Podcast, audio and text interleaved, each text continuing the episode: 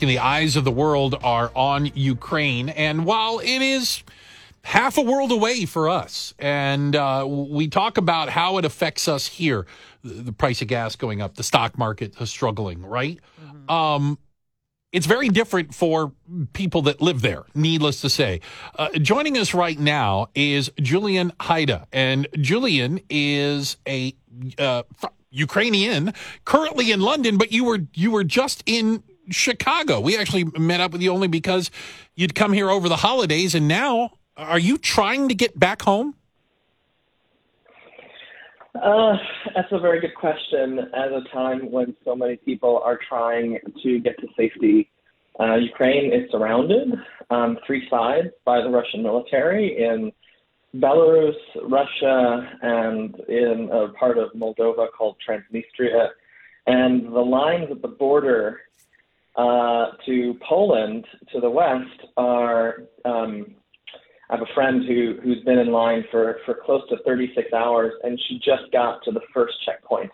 Oh, wow. So uh, while my heart is with um, my my family and friends in Ukraine right now, the the head of the Ukrainian Catholic Church, you see all those domes in Ukrainian village, so the boss of those church, the head of the Ukrainian Catholic Church in Ukraine, Uh, who's in charge of those churches that are in Chicago, so it is close to home, uh, says that Ukraine is at risk of becoming an open-air death camp.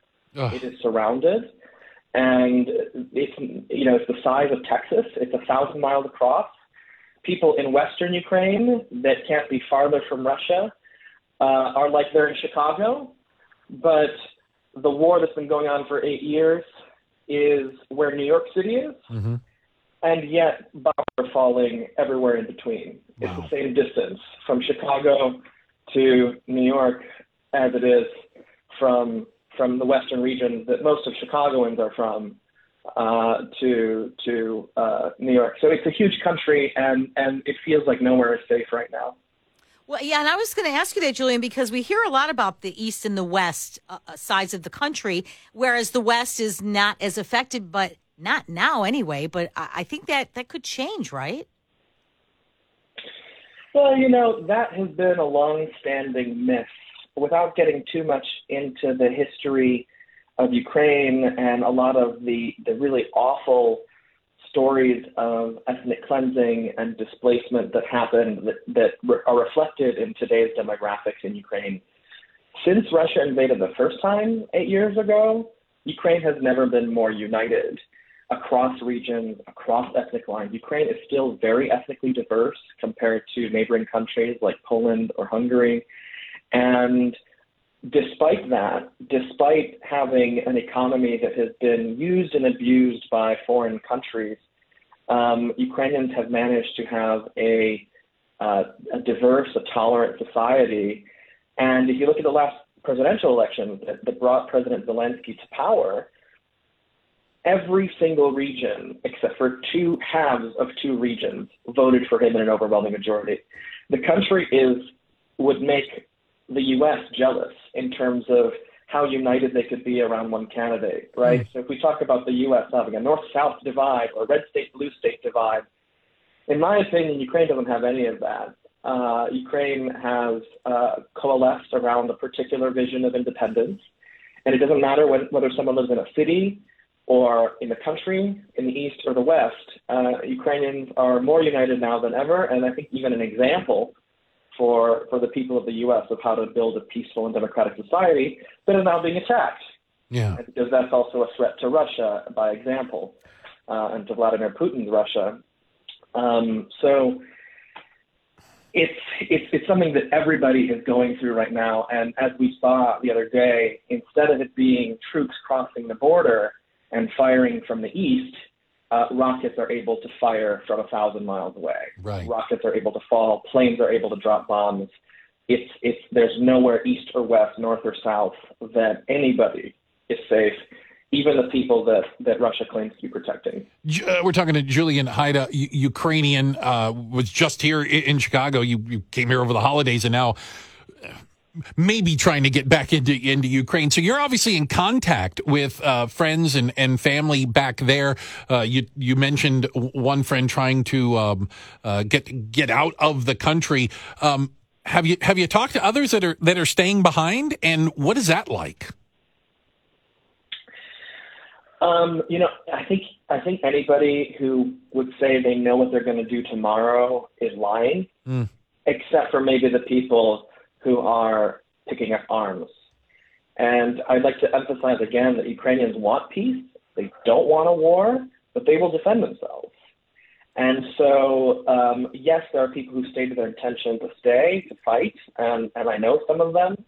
Uh, I've been working as a, as a, as a journalist uh, for the last ten years or so, but about a half a year ago, um, I, I committed to, to getting, to going to school in Ukraine. And, and and had moved there from Chicago. Uh, my my roots are in Ukraine, and I'm fluent in Ukrainian. And um, one of my professors um, had been training the last few weeks in an independent uh, militia uh, that is now being conscripted. Wow. And he's not where where we were able to contact him uh, uh, yesterday. He said all is good and uh, stay safe. And we haven't been able to contact him. He's probably somewhere defending a breached border, whether it be to the north near Chernobyl, since Russian forces have taken Chernobyl, right, um, or or somewhere to, to the to the east and northeast. Uh, but tanks are now in the capital of Kyiv, and and they're expecting that within a few hours, possibly, Russian paratroopers will be in the city and will attempt to to um, take over the government. Oh. Which again is a a, a, a peace-loving, uh, tolerant, democratic government. Yeah, and unfortunately, we're hearing that they've taken the airport, so it, right. it just seems to be a matter of time. So, Julian, you were just in Chicago. What what do our Ukrainian brothers and sisters here? I mean, what are they going through? What are they? I'm, I've got to assume they all have family back in the Ukraine. Yeah, so um, many, many do. Uh, Chicago's Ukrainian community is also pretty diverse. You know, Ukrainians have been in Chicago for almost one hundred thirty years.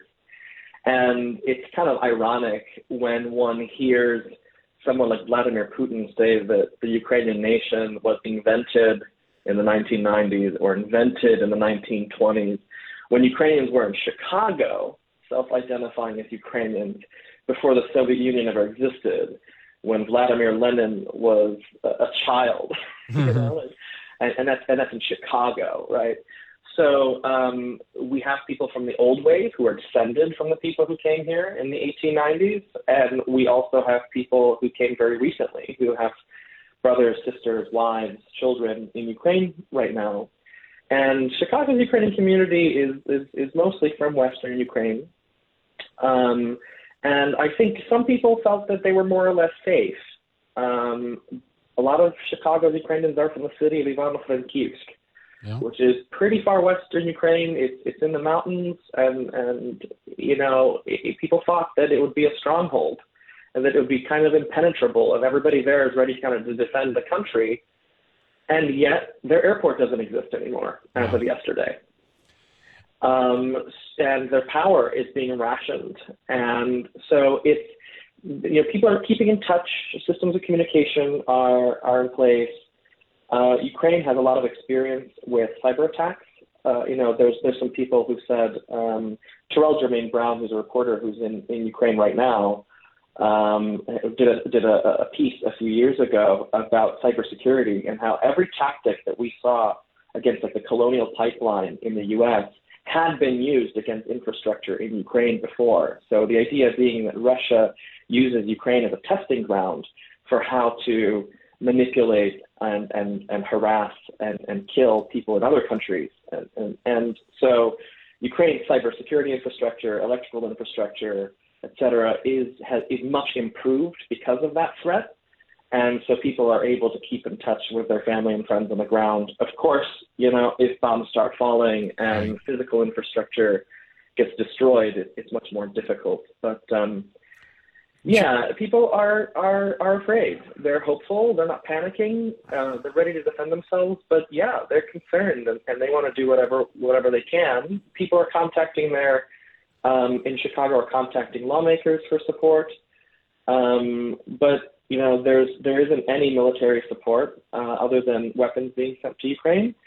Uh, and the U S has said that they're not going to really uh, do much in the way of, of boots on the ground. Whether that's a good or a bad thing is something that people are, are debating, Ukrainians also. But, you know, the Ukrainian uh, government has asked anybody in any country that has military experience and is willing to stand up for uh, a robust Western-style democracy to come and volunteer. And there already seem to be people co- coming from other parts of Europe to fight on behalf of Ukraine where their military won't.